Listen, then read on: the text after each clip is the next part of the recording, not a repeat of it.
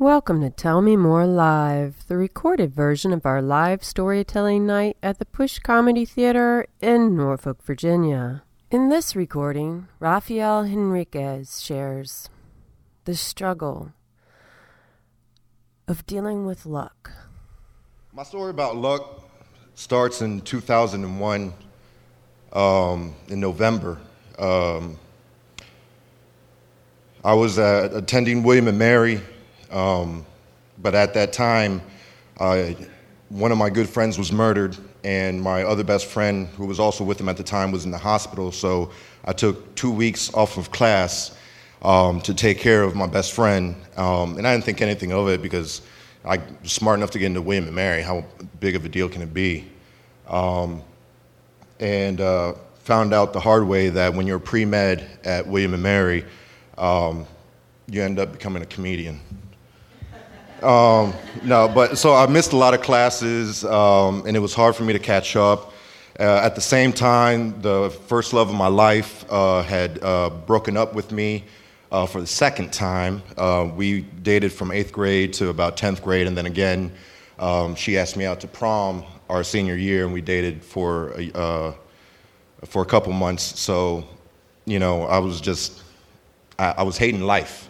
And I wanted something different, and um, I, decided, I had also lost my uh, my track scholarship. I was a pole vaulter, um, and so I was hating life, and I wanted something different. And I didn't have any college money. I didn't. I don't come from money. Um, you know, I didn't even live on campus because I grew up in Newport News, and it was only a ten-minute drive, um, and. I'm the only boy in my family. The X chromosome runs very deep. Uh, I have three sisters, thirty aunts, um, sixty female cousins, two boy cousins. Uh, I also have two daughters.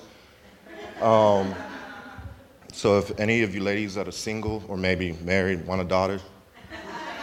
Um, but uh, seriously, um, so I was, uh, my father died when I was twelve. And I'm very much a mama's boy, and when you grow up Latino, uh, you become the man in the house when the man leaves. Well, you know, and um, so uh, with all this going on, this storm, I had a very, uh, at that time, conflicting relationship with my mother, and I just decided, uh, well, I didn't decide, I was chasing after this other girl who, at the time, had enlisted into the Army, and every bad decision that I've ever made in my life is because of a girl. Uh, even though I was raised by women, I didn't learn, and I, I'm still stupid. Um, so I was like, okay, I'm gonna enlist in the Army too. That sounds like a great plan, even though that's something that my father never wanted me to do. My, my father lived through Vietnam. Uh, my grandfather, who was a retired colonel in the Venezuelan Army, um, he implored me not to not to join uh, the military, uh, but I I was going after this girl, so I was like, I'm going to join the Army, and I'm you know I'm going to do a reservist, so don't worry, I don't I don't have to worry about nothing because I'm gonna just do uh, one uh, one week in the month, two weeks in the summer, if any, and this mind you, this is two months after nine eleven, so. Um, we were already bombing the shit out of Afghanistan. Now we're talking about going to Iraq. And um, was, if anything really, if I get activated, I'm just going to go to Fort Eustis or, or Fort Story. And they're going to send the real soldiers who do this every day. It's come to find out it's cheaper to send reservists um, to, when you activate them. Um, so I'm just thinking, I'm, I'm, in the, I'm a recruiter's dream. So he's talking college money, eighty-five percent tuition, um, V A loan and grants, and I'm like, yeah, yeah, yeah, yeah, yeah, yeah, yeah, money, money, money, money, yeah, yeah, yeah. And um, they asked me, well, what do you want to be? You score very high on your ASVAB on the military test.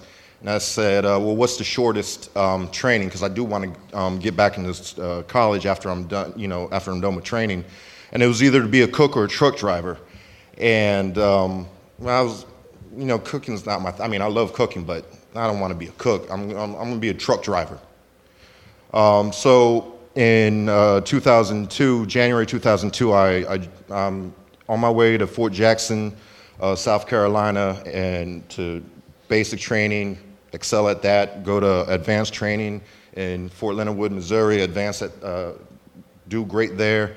And all right, now time to get back into college. And um, so I'm doing the college thing again um, in the fall of two thousand two. And uh, I get the call uh, a week before um, Christmas that I'm getting activated. I'm like, oh, cool, yeah, I live right next to Fort Eustis, so that's cool. Um, whatever, yeah. And they're like, no, no, no, no, you're going to Iraq. And I'm like, that doesn't, what? That, that doesn't make any sense, because I don't know anything about the Army. Or, you know, no, man, whatever. But, uh, no, yeah, uh, I went to Iraq. Um, and the way we prepared for that uh, was in the winter of two thousand two, two thousand three um, in New Jersey, Fort Dix, New Jersey, during that big snowstorm um, where the snow was up to here. And that's how we prepared to go to the desert.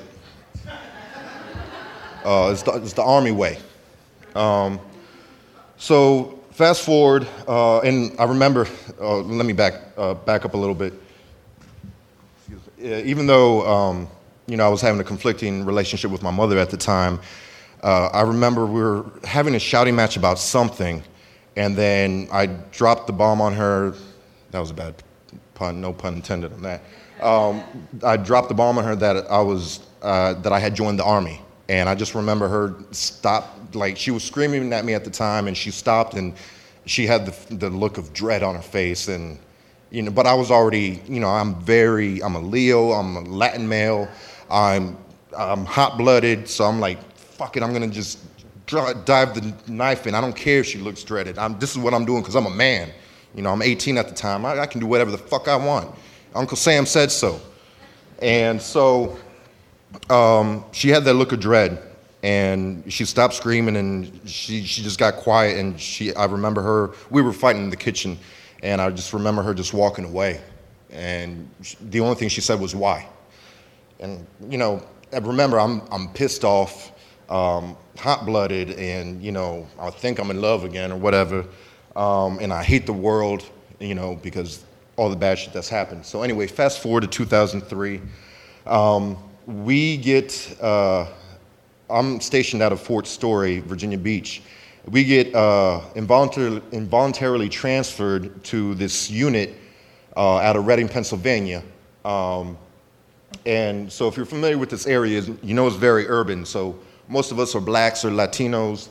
Um, Reading, Pennsylvania is a couple miles, maybe several, several miles away from Carlisle, Pennsylvania. Uh, which I hear has a big uh, K K K um, population. And uh, so we're with a bunch of uh, corn-fed white boys.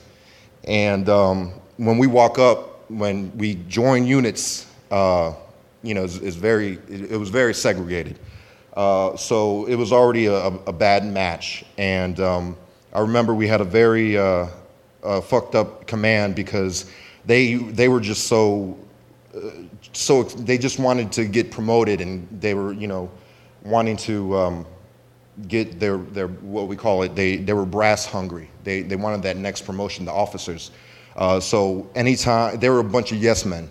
So anytime there was a mission or something, they they were like, yeah, we'll do it, yeah, we'll do it.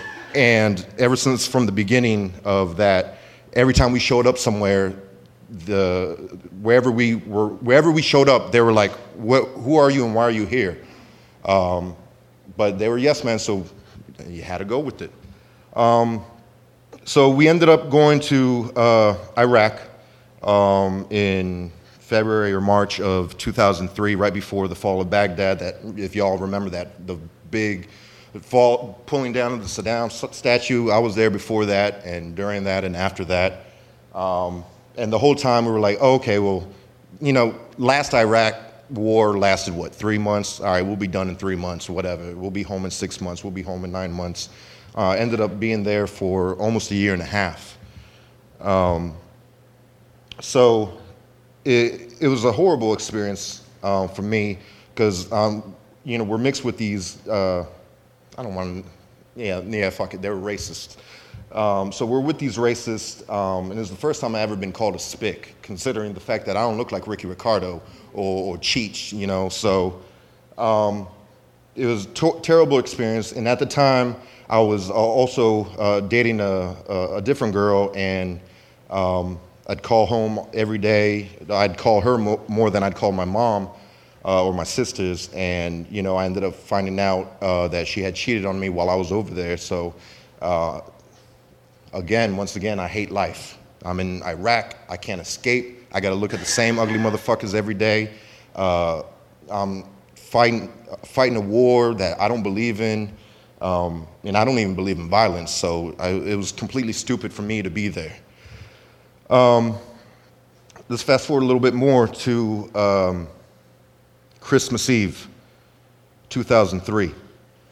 Um, in a lot of uh, Hispanic families, Christmas Eve is bigger than the actual Christmas Day. That's where we do the, the gift giving, the, the meals, um, the, the whole shebang. And, you know, if Christmas Eve happened to fall on um, on a work day, you know, my, my parents, my uncles, everybody took the day off because we were going to celebrate uh, Christmas Eve. Um, this Christmas Eve, uh, I remember waking up around six thirty in the morning uh, because my platoon sergeant had said that we had to go on a mission. And we were all pissed off because it's like Christmas Eve, no one else is working. No one else has to do a mission or a convoy or anything. It's like, why do we have to, why do you guys keep saying yes? But like I said, they were brass hungry, so we had to do it. And uh, everybody was pissed off. We only had thirty minutes to prepare our, our trucks. Um, I drove a P L S, uh, which is a palletized loading system. It's a heavy-duty um, truck. And... Um, It's ten, a ten-wheel truck. It's, these wheels are about three hundred pounds uh, each. And so we're, uh, we load up our trucks and we start our mission, and everybody's just in a bad mood. You know, we, it's Christmas Eve. Nobody wants to work. We've been there for, you know, almost a year. Um, many of us hadn't had the, the R and R to go, uh, two weeks to go back home to see our families. Um, it, we're just pissed off. And, you know, while, when we start doing the convoy, we're noticing not only is there no, there's no other company um, doing missions, but even the locals aren't out on Christmas Eve. And this is a Muslim country.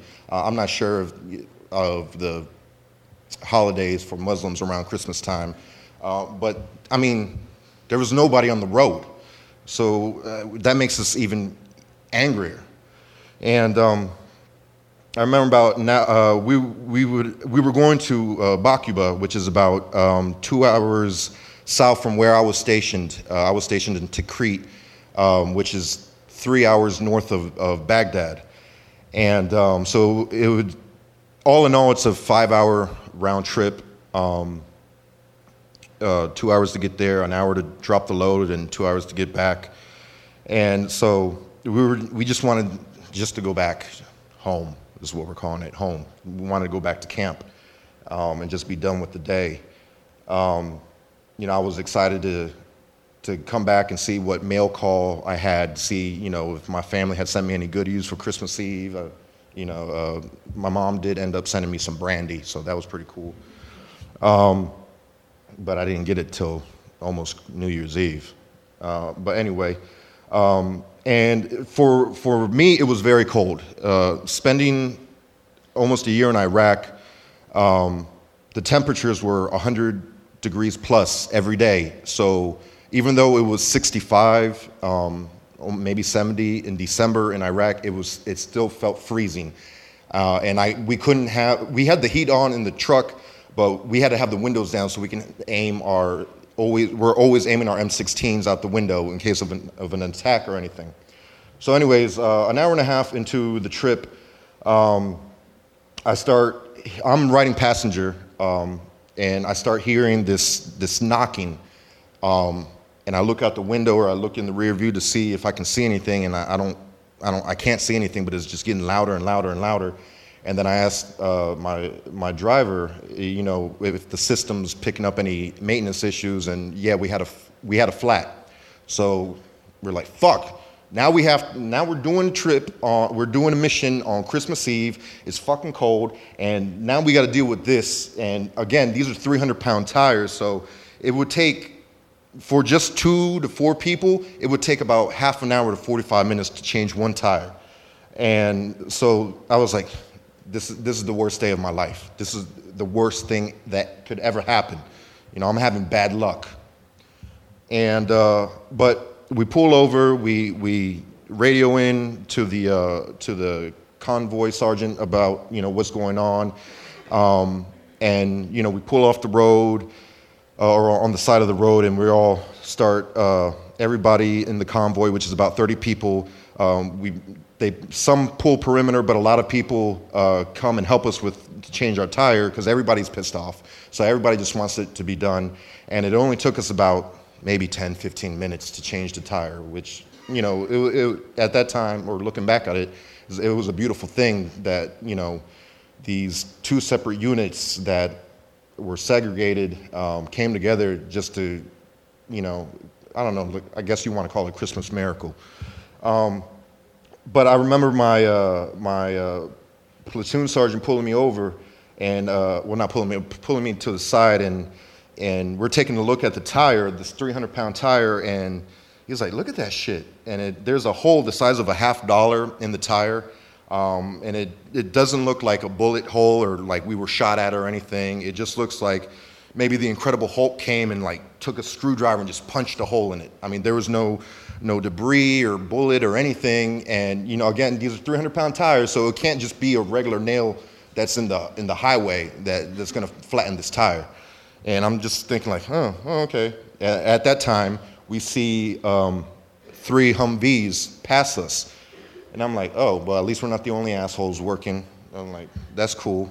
That gives me a little bit of hope, but not really. Um, and protocol has it that when, if your uh, vehicle has any issues, you automatically have to move up in the line. You would be number two in the line of the convoy. The first, uh, the first truck, obviously, being the gunner truck for protection reasons. Um, so we we were probably seventeenth in line in the convoy, uh, and then we moved up to uh, the second truck. And so we start the mission again. Still kind of upset, but, you know, whatever. What can you do? And um, I remember we were pulling up to this uh, village or town or city, whatever they call it, called Samara, which we had dubbed as the, the dead zone, because that's where a lot of uh, I E D attacks, a lot of ambushes would take place. Um, but it had been a couple of weeks, maybe even months, without any kind of attack, um, at least on our, on our company, um, with any kind of attack. So we got complacent, plus we were already in our heads because we're working on Christmas Eve, you know? And um, while we're pulling up, or we're getting close to Samara, and I see this black plume of cloud, this black smoke coming up. And even though I knew it was the dead zone, I didn't think anything of it because there's nobody on the road, there's no locals, you know, n- nobody's here. Um, and on top of the fact, they do a lot of slash and burn uh, farming cro- um, over there. So I'm thinking, oh, it's just a farmer, you know, burning his crops or whatever. And about ten minutes, we finally get to that area where there's the black smoke. And I just, I remember the gunner truck slamming on his brakes and um, going into uh, the combat position, which is turning the vehicle at like a forty-five uh, degree angle. Um, to kind of like set up like a like a barrier, and you know, so the rest of the trucks in the convoy, you know, it's protocol to to do a stagger position on the road. Everybody gets out, and you know, we have take the safety off our M sixteens, and um, we're looking, you know, what happened? Why why did we stop? And so I'm walking up to the gunner truck, and I remember this female uh, officer. She was a lieutenant, a second lieutenant. Um, which is the bottom of the totem pole for officers, um, just running hysterically up to us, and sh- she's she's completely white in the face. I mean, well, she was white, but I mean, she was, but she was also uh, she was she was like a ghost, and she's screaming at the top of her lungs, like, "We need help! We need help! We need help! Please!" And um, I just. Uh, You know, in the movies, it's cliche, but in the war movies or, you know, any kind of action movie where there's about to be some some bad shit happening and um, everything goes into slow motion, the sound escapes and it's just completely silent. That's what happened to me. As cliche as that sounds, that's what happened to me. I just kind of, I wouldn't even say an out-of-body experience. It was just, I didn't know who I was or what I was doing. But the look on her face um, kind of prepared me. Well, not really, but I knew it wasn't good. And um, I, there was, I just remembered there was smoke everywhere. There was, there was a, a, a lot of dust or sand everywhere. And uh, I'm, me and and, and uh, the guy I was driving with, Uh, we're walking behind her. A couple of uh, uh, other of uh, my soldier buddies were walking with her. You know, we're following her, trying to see what does she need help with. Like, what did she get a flat tire too? Uh, yeah, we, we just did that. Um, so, but I'm walking slow motion, and then I just remember this indescribable smell. Um, I, I can't even begin to think of what I could relate the smell to, but it, something was burning. And I'm I'm walking behind this lieutenant as she's running towards the Humvees, and the Humvees that we had, the three Humvees that we had seen earlier. And one of the Humvees, half of it was just completely gone. There was, I mean, tire rubber all over the place, metal, everything just all over the place. You know, people's personal stuff that they might have had in the Humvee just all over the road, and it, nothing was registering to me. And um, Um, uh, I um, remember walking up to that Humvee, and there was a an, another officer, um, and I know he was his office, uh, an officer because I, I recognized the rank, and I just, again, in slow motion, and uh, and I can't hear anything. I'm walking up to him, and he's riddled with holes. There's There's blood coming out every, everywhere. It, it just, it was surreal. And uh, I wasn't medically trained or anything, but I knew I had to do something. And I'm walking up to him, and the lieutenant, she says, "No, not him, not him." And again, this is this isn't making sense to me. I'm like, what, this guy is bleeding everywhere. What do you mean, not him? So, anyways, I'm, I. I'm following her because maybe she knows something that I don't. And then the the other two Humvees are completely unrecognizable. They're, I mean, they're riddled with bullets also, or or whatever the explosive was. Um, there's parts everywhere. There's stains of blood. There's pieces of uniforms everywhere. Um, and... Uh, To go back a little bit, that smell that I was smelling was burning flesh. Um, so I uh, remember also, um, I'm following her to the second Humvee, or what's left of it, and getting to the driver's side, and the uh, the sergeant that was driving the Humvee, um, he was literally inside out. Uh, you, you see horror movies all the time, and you know, and they have the intestines. That that was that guy. And I'm, I, again, in slow motion, because I can't make sense of this. Put my, my rifle down, and I just put my hands on his insides and just holding it there. And, you know, this isn't making sense to me. I'm, I'm not even pissed off anymore. I'm numb. I don't understand what I'm doing. Um... So eventually, um, about hour, hour and a half later, we're able to get Medevac um, helicopters there to take take the people uh, to get help, to get the medical attention. And um, we just got to get back in our trucks and finish our mission. We ended up finishing our mission, and everybody was just silent. That nobody was angry anymore. Everybody was just like I was, just silent, numb, trying to make sense of what we just went through. And um, we get back to camp.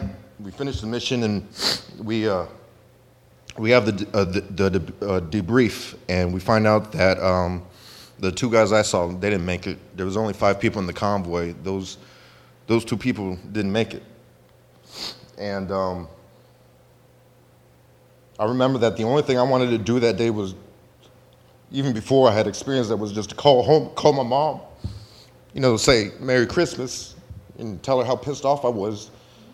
And um, I didn't I didn't end up doing that because I knew that there was two other mothers out there that were never going to get that call ever again. So I didn't feel right doing that. I um, again I was calling I was calling home every other day, and um, I didn't call home again till maybe two weeks after New Year's, which, you know, I find out I'm an asshole for that because my mom would later tell me that she, uh, my mom's a hard sleeper, um, but she would tell me that at night um, she would wake up every time a car passed the house because she feared that it was going to be the Red Cross or somebody coming to tell her that I was dead. And um, that, that made me feel shitty that, you know, I didn't call home. Um, so I'm just going to end it here and just say it, it, it might be, um, it's definitely survivor's guilt, but I, I feel really disrespectful now having to tell this story, and I've only told this story in the last fourteen years. I've only told it five times. This is the first time I'm telling it sober. Um, I feel really disrespectful saying that my luck costed two other people's theirs. Thank you.